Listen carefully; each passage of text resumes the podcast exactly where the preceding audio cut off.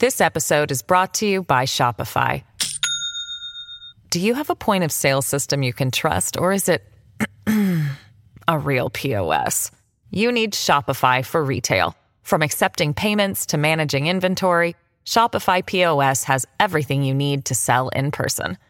Go to shopify.com slash system, all lowercase, to take your retail business to the next level today. That's shopify.com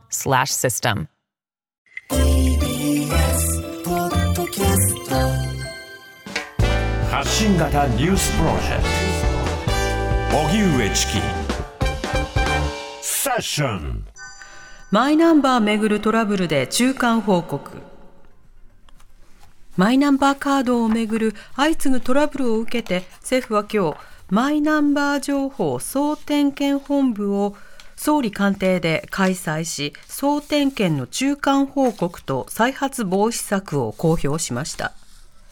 健康保険証とマイナンバーカードが一体化したマイナ保険証に関し、厚生労働省の調査で紐付けの誤りは新たに1000件前後確認されました。また、共済年金については、点検したおよそ510万件のうち118件で、マイナンバーの紐付けの誤りが判明。障害者手帳情報との紐付け作業では調査した237の自治体のうち50の自治体では適切な方法で個人を特定していなかったということです。出席した岸田総理は原則として11月末までに個別データの点検を実施してほしいと関係閣僚に指示。その上で国民が安心してデジタル社会に移行できるよう一丸となって全力を尽くしてほしいと述べました。それではマイナンバーをめぐる相次ぐトラブルを受けて政府が総点検の中間報告を今日公表しました。えこちらについて長年公的機関の情報公開の問題に取り組んでいる情報公開クリアリングサクリアリングハウス理事長の三木由紀子さんにお話を伺います。はい三木さんこんにちは。こんにちは。お願いします。お願いします。お願いします。さて、えー中間報告公表されましたが、ここまでの流れ、三木さんはどういうふうにお感じになってますか？そうですね。あの、マイナンバーをめぐる問題っていうのは、この数年急速に、えーいろいろなことが進んできた、あの、もので、はい。えーまあ、かなりのスピードで、いろんなデータの処理とか、紐付け作業などをしてきたっていうところがあると思うんですねう。ん。で、えー中間報告は、まあ、えすべてのものを点検が終わったというわけではないんですが、点検が終わった現段階とか、これから点検をどうするかっていうことについて、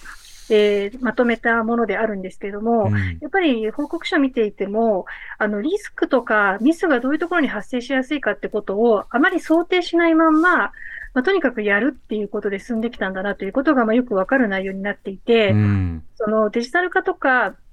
データ化とか連携を進めるっていうことは、やっぱりその、えー人がそこに介在する以上、リスクミスありますし、システム上のリスクミスもあるので、はい。やっぱりあの、利便性とか推進っていう政策目標のもとに、やっぱりリスクとかミスに対する想定が非常に甘かったっていうことがよく出ているなと思います。うん、なるほど。まあ、そうしたことがあったときにどう対応するのか、まあ、実際ミスができる、出てくる想定でどうするのか、まあ、そのあたりも重要だと思いますが、えさらにはこのマイナンバー、えー例えば医療証などとの紐付けなどにおいて、まあ、期限を決めること、あるいはその不審が出てきた時へのまあ対処のあり方、いろんな課題はありますけれども、この点についてはいかがでしょうか？そうですね。あの、まあ、政策目標として期限を定めるというのが今の政府の基本的な、まあ、あの、進め方というか推進スタイルということになると思うんですけれども、はい。あの、やっぱり実際に作業するのは政府ではなくて実は各保健者だったりするので、うん。あの、それから実際の医療機関の現場が対応していくということになるので、やっぱりその、そこに過度な負荷がかかるとか、無理な知らせが行くようなスケジュールを立ててしまうと、政府の政治的目標としてはわかるんだけれども、結局現場が疲弊をするとか、うんそこでミスとかリスクが発生するっていうことになると思うので、やっぱりその今のやり方自体に大きな問題があるということだと思うんですね。うん。で、ひ紐付けを間違うっていうことは、その、イコール個人情報の漏洩流出とか、あの、本人以外にそれが伝わるということとか、はい。間違った情報をもとに行政サービスとか医療が提供される可能性があるということなので、うんこんなに軽い問題ではなく、ごく少数だけでありました。でも多数は大丈夫ですよって済む話でも実はないところがあるので、ええやっぱりあの、現場とか実際の無理のないスケジュール感みたいなものがないと、結局同じような問題が起こってしまうんじゃないかなと思いますね。うんまあ、今回その中間報告の中では具体的にどういったデータの状況があったのかここまでチェックしましたよという説明のほか、まあ、再発防止対策とえ国民の信頼回復に向けた対応これらをパッケージとして出すということが宣言されていますこの点についてはいかがでしょうか、そうですね。結局その、実際に紐付けを行うとか、えーまあ、そういう場面での、えーご誤りが少なくなるような方法論みたいなものは、まあ、確かに、えー今回の再発防止策の中では出てるんですね。うん要はその、例えば、名前だけで検索ができてしまうと、えー名前と生年月日と性別一致している人っていうのは割と世の中におられて、はい住所まで確認をしてない結果、別の人に紐付けちゃうとか、まあそういうのが起こってるのを、住所まで入れないと、結局その検索として一致させられないようにするとかですね。まあそういうこう、これまでの人為的なミスとしてよく発生したものに対しては、まあシステム的に対応しようみたいな、あの手順を統一化して、そこだけは、あの、まあ、再発しないようにしましょうというようなことは、まあ確かには出てるんですよね。うんうんでただ、それだけであの済むっていう話でも実際にはなくて、はいそれっていうのはマイナンバーとかと、ちょっとわかりにくいんですけど、マイナンバーの基本になる、氏名、住所、生年月日、性別とかって基本情報って、住基ネットっていうまた別の仕組みと連動しているところがあるんですよね。うんなので、その住基ネットにこう情報を紹介するとかっていう場面も実際の行政の現場ではやっぱりあって、はいでそうすると、そういう場面以外で、えー結局その、えー様々な形で情報を紐付けて、えー利用していくことに、えーなるので、あの、やっぱり最低限のところのリスクを回避するとか、ミスを回避するってことはできたとしても、うん。やっぱりその再発防止策として、今見えてることへの対策をしましたっていうことだけに過ぎないので、はいまあ、これで本当に大丈夫かっていうのは、やっぱりまだ、あの、何とも言えないってところだと思いますね。うん。となると今後同様の問題があったときに、まあ、セルフチェックできる仕方や、それをまあ訂正できるようなそのシステム、まあ、そうした循環を介することによって、まあ、より安全なシステムにどうできるのか、このあたりの想定が必要になるんでしょうか？そうですね。一応本人もこういう形で点検できますよっていうことを、例えば健康保険証の情報などは、あの、わかりやすく示すことで点検を流すみたいなことも実は今回の再発防止策とか、はい。今後の信頼回復っていう中には入ってるんですよねう。ん。でまあ、本人が、あの、努力してそこは確認をしていかなきゃいけないということに、まあ、この先になるだろうということになるので、うんあの、政府の責任だけではなく、その当事者である私たちにも、そのい責任の負担を一部負ってくださいということには、まあ、おそらくなるんだと思うんですよね。うんうん。まあ、ただ、やはり、あの、意識して点検をするっていう人はやっぱりそんなに多くないと思うんですよね。はい。今はこれだけこう、連携ミスとかご連携がありますよっていうことが言われているので、えー皆さん見ると思うんですけれども、うんまあ多くの場合行政サービスって本当に必要な時にだけみんなアクセスするっていうことになってしまうので、はい。そんなにこう頻繁に見るものでもないっていうところもあると思うんですよね。うん。なので、やっぱり、あの、ご連携や紐付けの誤りみたいなものが、えー基本的にはミスがない状態を作れるかどうかっていうことにかかってくると思うんですけど、実は長官報告の中には、はい。限りなくゼロにするって書かれているので、うんミス。はおそらく完全にはなくならないっていうことをどうも想定しているようではあるんです。うん。やっぱり。その部分の埋める部分を本人たちに委ねたいっていうのが、まあ政府の考え方なのかなってちょっと思いますね。うん。まあ、そのあたりのその不確実性をどういうふうにまあ対処していくのか、まだ中間報告で今後の最終報告と、まあ、今後のまあ実際の再発防止策がどうなるのか、そこまで含めて見ていきたいと思います。ミキさんありがとうございました。ありがとうございました。ありがとうございました。情報公開クリアリングハウス理事長の三木由紀子さんにお話を伺いました。TBS Radio 荻上チキセッション TBS Radio 905 954. This episode is brought to you by Shopify. Do you have a point of sale system you can trust, or is it a real POS? You need Shopify for retail. From accepting payments to managing inventory, Shopify POS has everything you need to sell in person. Go to shopify.com slash system, all lowercase, to take your retail business to the next level today. That's shopify.com slash system. それでは続いてデイリーニュースセッションなんですが、はい。はいえー今日マイナンバー制度及びマイナンバーカードに関する政策パッケージ、それからあの中間報告というものが出されたので、その報告書を読んでいきたいなと思います。お願いします。はい、でまずそもそもマイナンバー制度とマイナンバーカードですけれども、マイナンバー制度というのはすでにまあ実行されていて、しかも私たち一人一人にすでに番号が割り振れられているものになるんですよね。はいで一方でマイナンバーカードというのはあくまでこれは任意という格好になっていて、えー取得しようが取得しまいが、まあ、それぞれのあの事情だと。ただし、まあ、取得した方が行政サービスなどがえーこれからスムーズにいくよということと、まあ、政府としてはその行政コストを下げるためにも、あの加入というものをより促していく。まあ、そうしたことから、あの昨年まではね、そのポイントの配布など、はいいろんな仕方によってマイナンバーカードとかマイナポータルのログインをこう促す。まあ、それによってその使用感に慣れてもらおうということを続けていたわけですがね。あの昨今になって、この、えー健康保険証、医療保険証というものを、まあ、廃止して、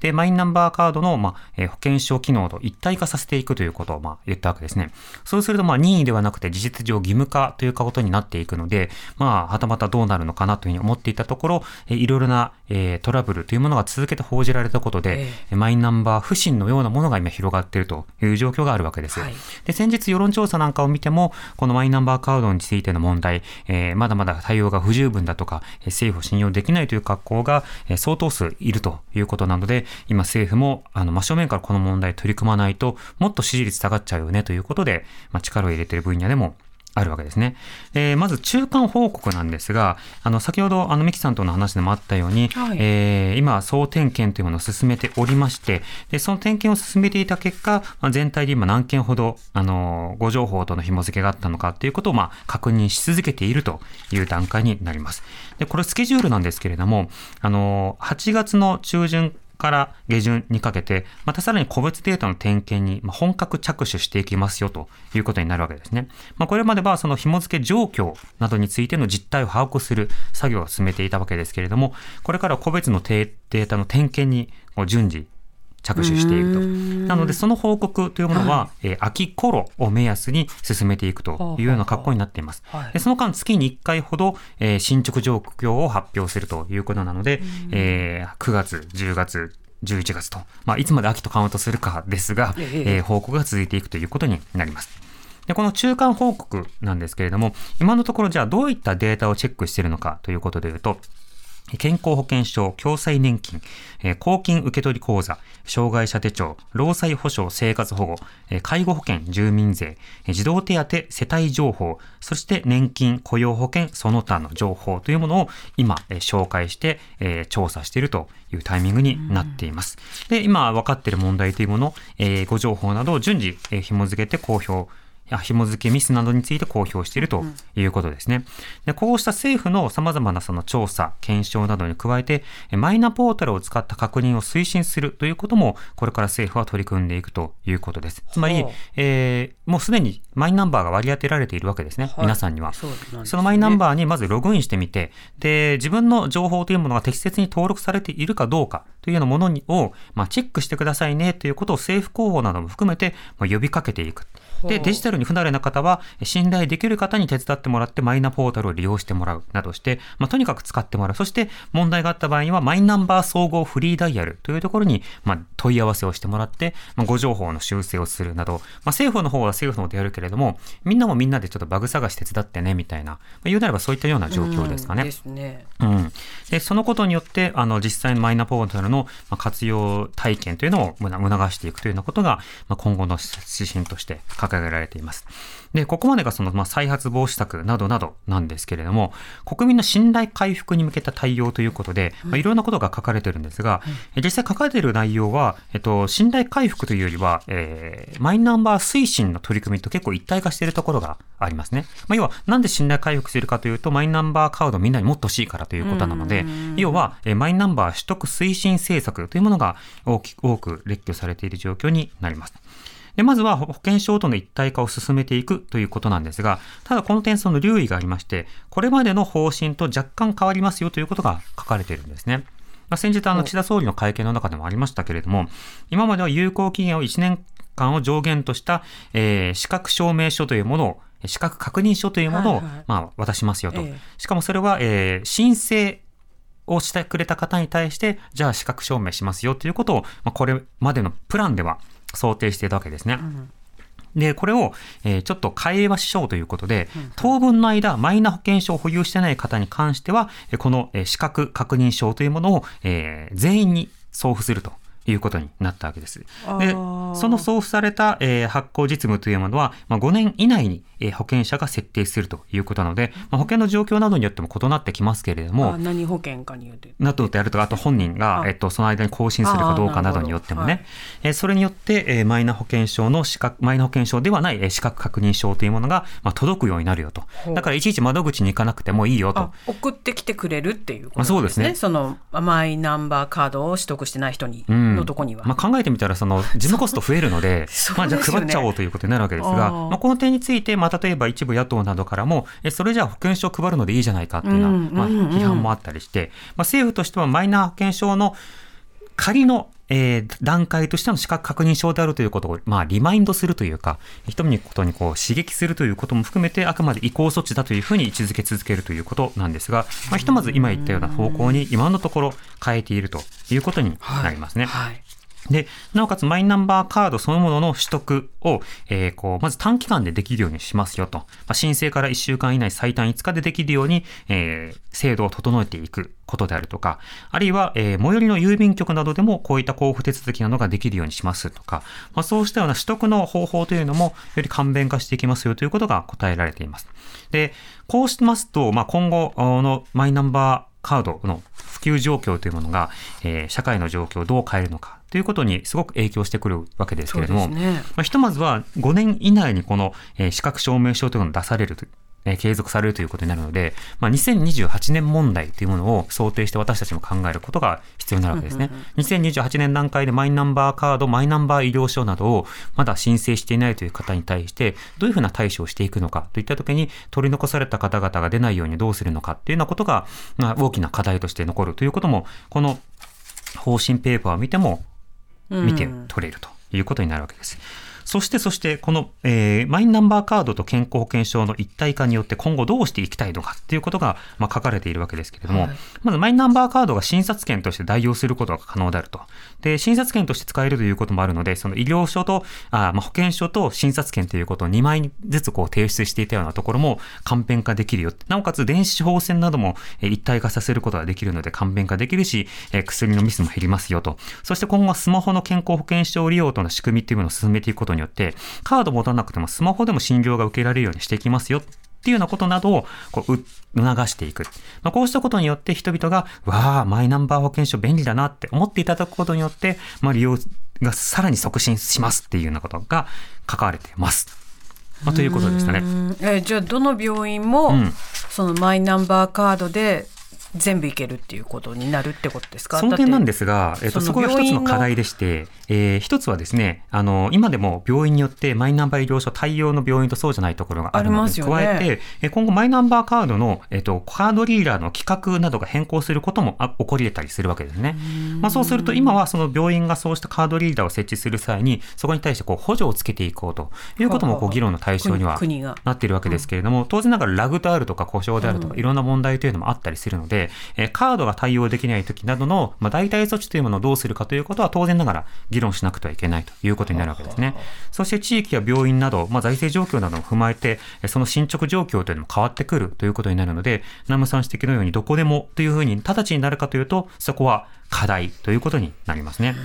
まあいずれにしても、おおむねすべての医療機関や薬局に対して2025年までに導入できるように、電子処方箋を実行していくよということが、まあ、書かれていたりするなど、薬局もなんだうん。だから個別の、えーターゲットというものが書かれている。じゃあ医療情報は全部一元化されていくい